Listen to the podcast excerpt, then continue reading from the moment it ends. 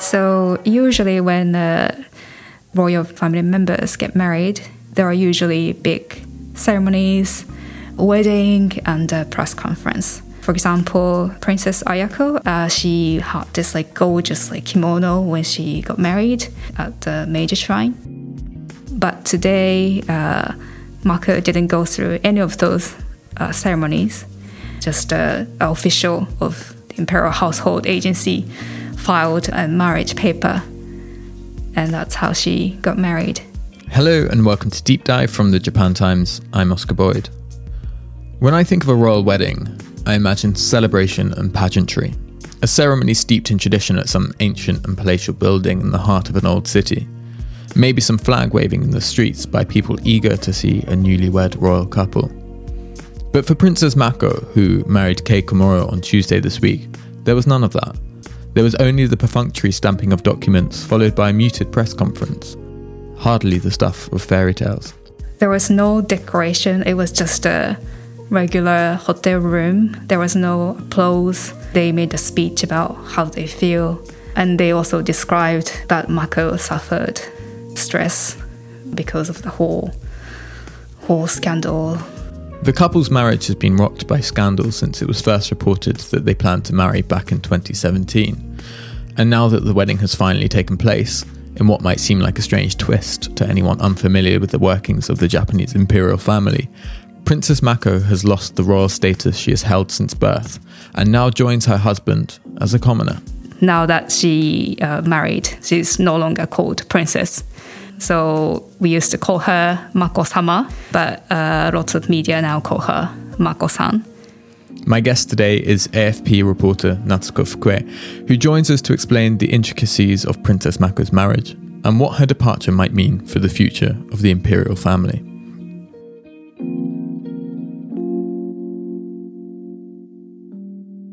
Natsuko Fukue, thank you so much for joining me today. Thanks for having me. And you've just joined us straight from the press conference that followed on from the marriage of Princess Mako to Kei Komuro. So you spent the afternoon up close with the couple. But before we get into that marriage, could we start with some context? Who is Princess Mako? So Princess Mako is a daughter, eldest daughter of Crown Prince Akishino. So he's first in line. And her uncle is the current emperor, uh, Naruhito.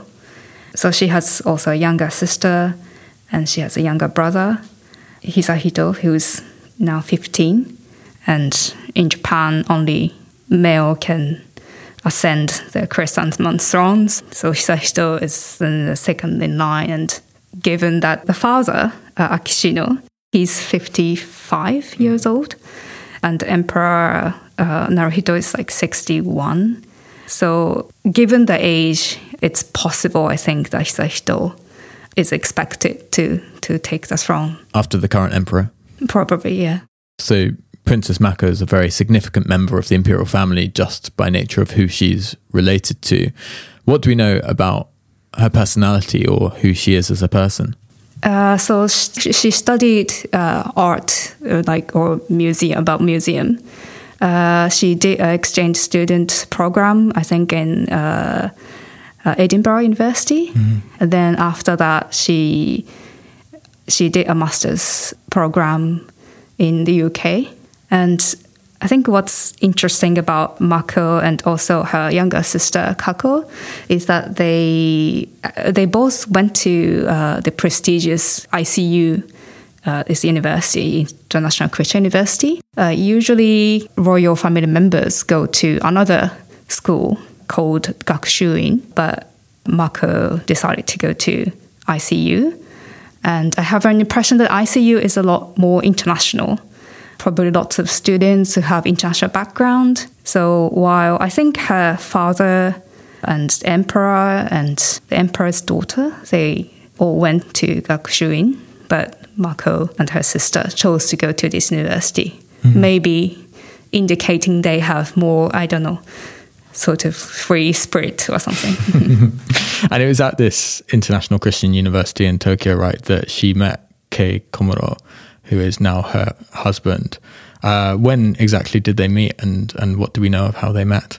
so they met at the university in 2012, and actually it was a I think tabloid that uh, reported about the relationship. I don't know if you know, but uh, there was a picture of them kind of being a bit like closer, mm. I hmm. think, on a train.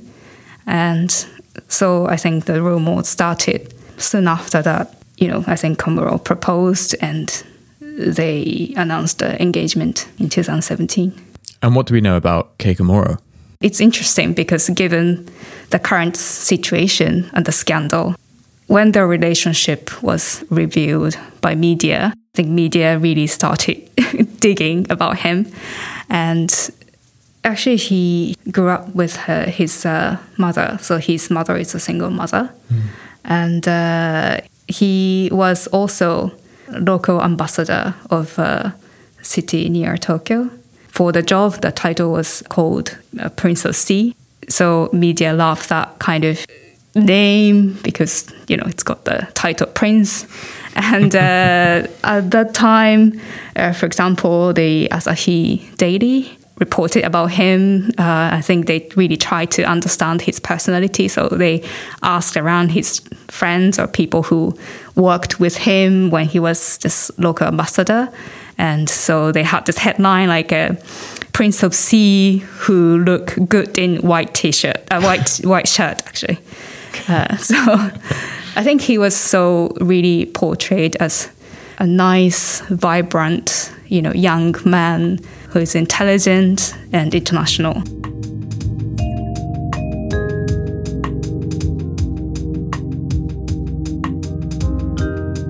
You mentioned that Kei Komuro originally proposed to Princess Mako in 2017, and initially, when that proposal happened, the pair announced that they were planning to get married in November of 2018, almost three years ago now. So, why did it take so long for the wedding to actually take place? So, several months after their announcement of engagement, this magazine reported about financial difficulties involving uh, Komuro's mother. And it was reported that she borrowed money, uh, about uh, 4 million yen, from her then fiance. But because apparently she didn't uh, pay him back, it became a huge scandal. And it was the former fiance who came out and told the tabloids that he was owed this money, but only after the engagement between Princess Mako and Kei Komuro was announced, right? Yes, yes. But now, actually, uh, Komuro recently revealed all the details about this exchange, and he explained that actually her, the mother's uh, former fiance, previously said that he didn't need the money back uh, and Komuro is offering to to pay him back, but the it hasn't it hasn't finished yet.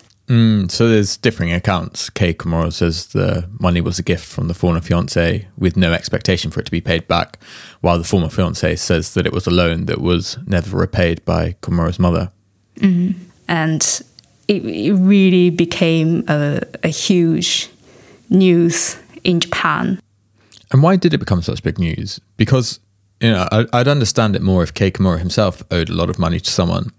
But this seems to be more of a problem between his mother and her former fiance than a problem of Kei Komuro himself.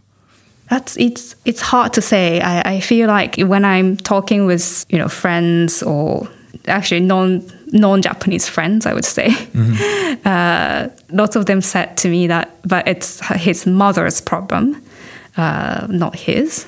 But you know, I, I think Japanese have such a high respect to you know royal family members. You know, they show us really good examples, right, as a person, and knowing that he even indirectly he was involved in this kind of sort of money scandal, then people I think started to have a really negative impression on him. So some people thought that by him marrying a significant member of the imperial family with his own family's history of money problems, he would somehow stain the reputation of the imperial family. Yes, and I think even if that probably not that, that was not true. I think lots of people started to speculate things, and uh, there were lots of like online comments saying that maybe he's after money mm. or his mother is after money. So unfortunately, this uh, uh, report started to have negative impact on the reputation of the royal family members. And how did this ballooning scandal impact upon the planned marriage between Princess Mako and Komuro? Uh, so Mako announced a postponement of the wedding, saying that they were too much in a hurry. She actually didn't say that it was because of the scandal. She she only said, said that the probably they hurried too much. And at that time, the Imperial Household Agency said that the, it would be postponed to 2020. But the official date for the wedding uh, wasn't finalized until very recently. And it was only this week that the wedding actually finally yes. ended up happening. Yes. So throughout this period, how were the couple treated by the media in Japan? So I think different kinds of media treated them differently, but they were harshly, I think, criticized and portrayed negatively by tabloids. And also in Japan, we have this daytime show called like Waido Show. Uh, so it's like information but entertainment shows. So they focused a lot on this financial problems uh, on Komuro's side. And there are lots of speculations. And I think Tavlo is really trying to uh, dig out some details from uh, his mother's side. Mm and a lot of negative comments on Twitter, online platforms, and when articles come out on, for example, Yahoo Japan, people can leave comments, mm. and those comments were often very negative. And this led to the recent reports that Princess Mako was actually suffering from PTSD as a result of the criticism that the couple had received throughout this period. Yes, yes. So uh, a doctor who, who saw her uh, said that she's suffering from PTSD. And it's because I think she's exposed constantly to this kind of information. I think it's hard for her. Actually, she she explained during this uh, today's press conference uh, that um, a lot of things uh, said in media, or especially tabloids, uh, and rumors, mm. they were not true but they were described as truth, and that was very hard for her. And she used uh, this word, this like strong sense of fear, and then this shows that she's under a lot of stress and she's in fear.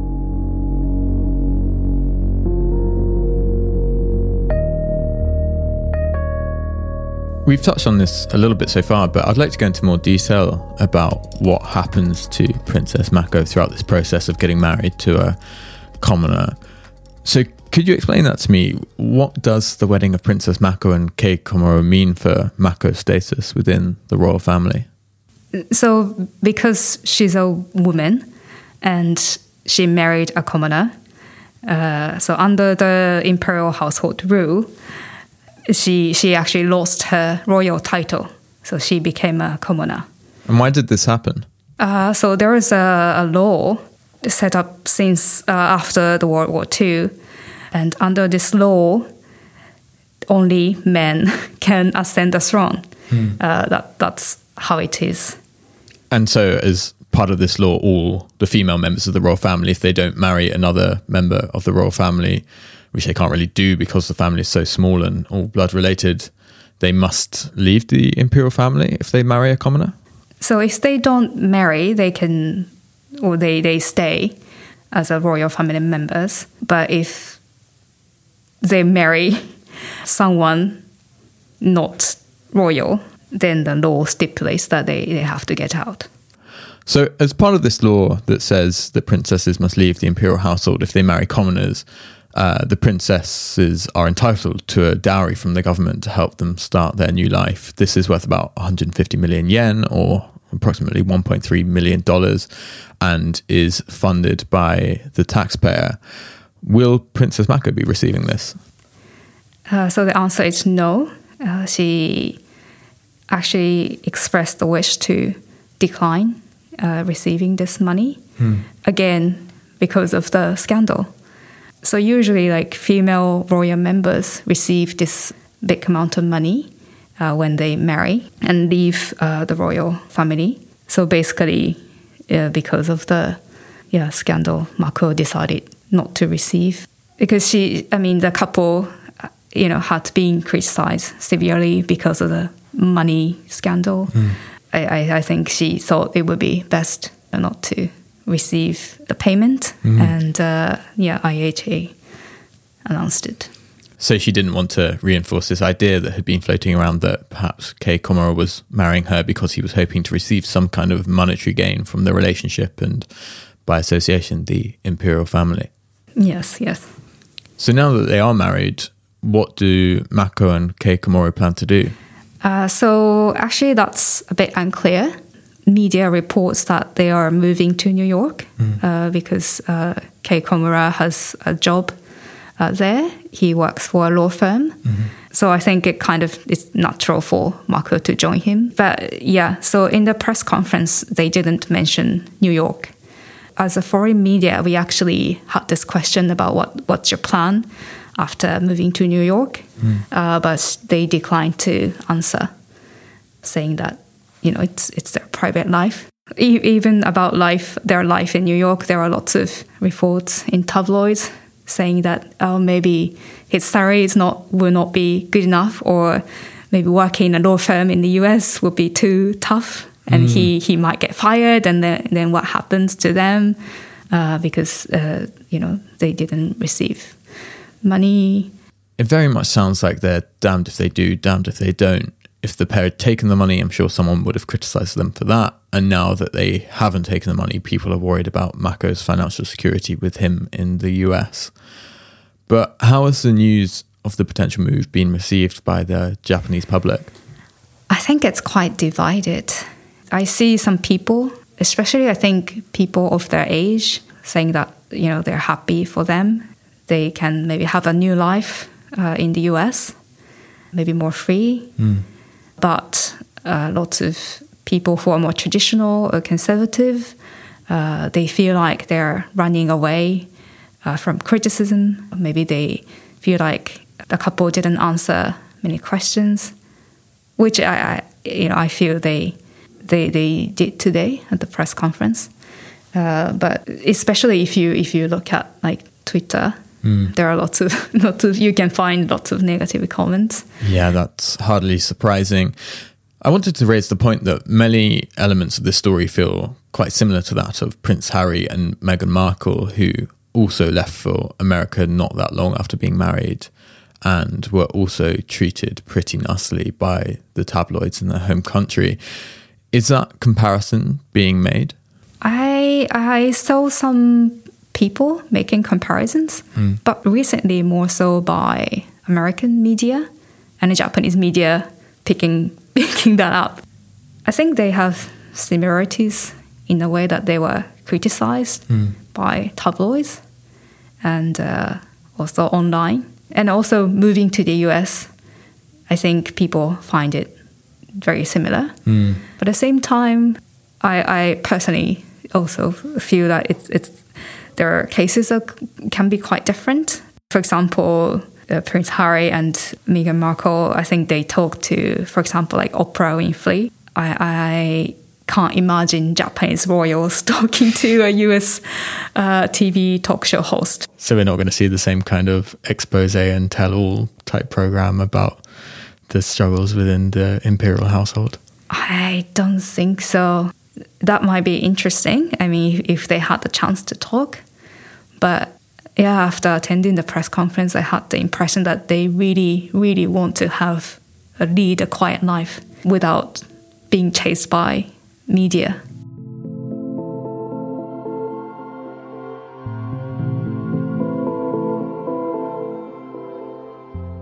We've touched on the topic of how Japan's imperial household is shrinking in size due to this imperial household law that was set up in the post war period that means that only men are allowed to take the throne and then only if they're descended from the male bloodline.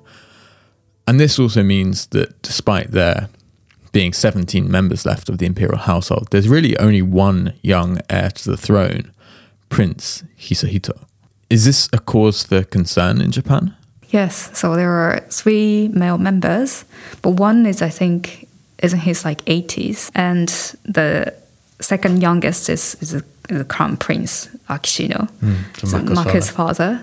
Uh, he's in his 50s. Then his son, Hisahito. So there was a lot of debate because if, for example, Hisahito or marries but does not have a son, then then what happens? Is it the end of you know Japanese royal family? So I think uh, Japanese media really started to to talk about this issue, and the government was actually supposed to uh, start discussions. But I would say the discussion has been really, really slow. They they have a government panel uh, discussing the issue. Uh, so they, I think they will compile a report, but timing is, is unclear. They compile some kind of proposals this summer, and interestingly, one of the proposals include a plan to bring back formal male royal member through adoption.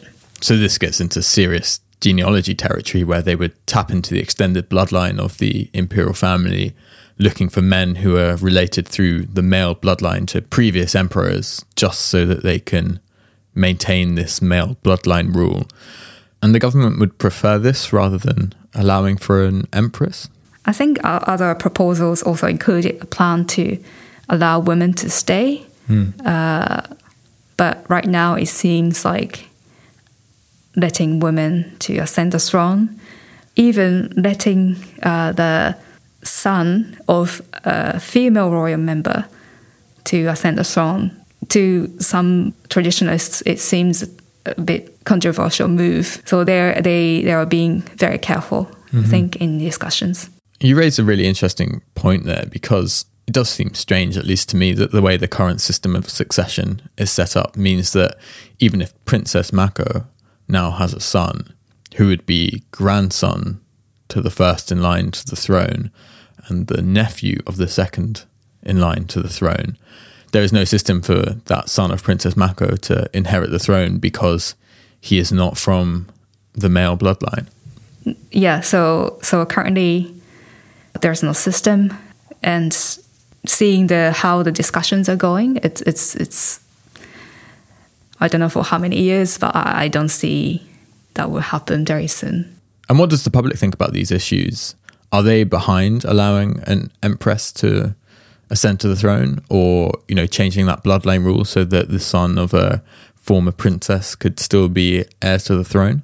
yes so actually when the media did surveys uh, they show that the actually the majority of people support the idea of allowing women uh, to the throne, but the experts or the government members, yeah, they they've they've been very slow.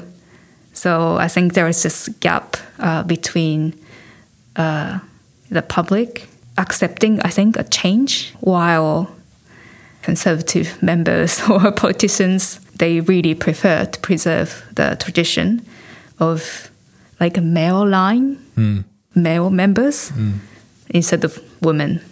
Actually, in, in history, we had like several empresses, but it was really like long time ago. Hmm. So there is historical precedent for having empresses. It's not something that would be introduced for the first time. Yeah, yeah, yeah, yeah. What's your takeaway from covering how events have unfolded with Princess Mako? Do you think it will prompt any change inside the imperial family and maybe how the family is treated by the media and online? I, I do hope that there will be a change, like positive change. Hopefully, not not just royal members, but like I think anyone. I think it's too much to be exposed to like online slanders and negative comments. And I think recently we, we talk a lot about you know like mental illness, and especially with social media, it's it's tougher. And uh, well, in Japan or maybe in the UK, royal members tend to be maybe a target of this kind of attack. I hope you know it will progress, uh, but my fear is that uh, this uh, criticism uh, might continue for Mako or her, her family, and um, after after this big scandal and you know what Mako has been through, I, I'm afraid that there will be a lot of pressure on the remaining young royal family members, like her younger sister, uh, her brother. What happens to them when they find boyfriend, girlfriends, and when they get married? Uh, you know, is the public going to criticize them if we find some problems? I, I don't know. Well, Natsuko, thank you so much for joining me today. Thank you. That was Natsuko Fukue, a reporter with AFP. Thank you so much to her for coming straight from the Imperial Press Conference to record this with us and for explaining the intricacies of Princess Mako's royal marriage. I hope you enjoyed this week's episode. If you did, please leave us a review on Apple Podcasts or recommend the podcast to someone you think might enjoy it. That's it for this week. Thanks as always for tuning in, and until next time, otsukaresama.